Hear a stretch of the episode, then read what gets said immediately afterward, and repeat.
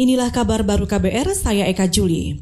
Saudara kasus leluasa bepergiannya buronan kasus hak tagih Bank Bali Joko Chandra ke sejumlah wilayah di Indonesia harus diusut tuntas. Anggota Komisi Bidang Hukum DPR Safrudin Suding menduga tidak hanya oknum kepolisian saja yang terlibat. Menurut Safrudin, dalam sejumlah kasus buronan kelas kakap sudah menjadi rahasia umum kalau ada mafia hukum dari kalangan penegak hukum yang biasa memberi berbagai kemudahan. Apalagi ketika melibatkan kasus-kasus yang high class, apa katakanlah seperti itu yang punya nilai kan di situ ya. Terkadang ya memang secara kasat mata ya ada oknum-oknum aparat yang bermain di situ loh, yang mengambil peran di salah satu pihak sehingga ya tidak apa namanya kita tidak bisa berharap bahwa konteks penegakan hukum itu dapat dijalankan secara baik. Anggota Komisi Bidang Hukum DPR Safrudin Nurdin Suding menambahkan, pemerintah perlu menggenjot lagi reformasi birokrasi, khususnya di kalangan institusi penegak hukum, supaya tidak ada lagi mafia hukum. Dan sebagai penegak hukum, benar-benar menjalankan amanah secara profesional terpercaya.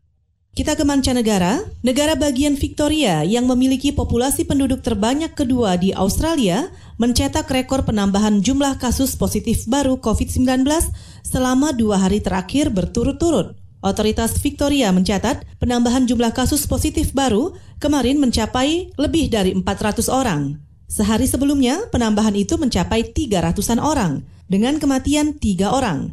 Sejak sepekan lalu, status Victoria diisolasi menyusul semakin mewabahnya COVID-19.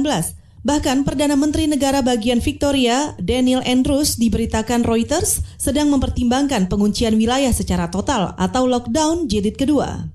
Selain Victoria, negara bagian New South Wales juga mempertimbangkan untuk melakukan pembatasan baru. Di Australia, menurut situs World Meters, jumlah total kasus positif COVID saat ini mencapai lebih dari 11.000 orang dan kasus baru 400-an orang, total kematian 116 orang. Saudara, demikian kabar baru. Saya Eka Juli.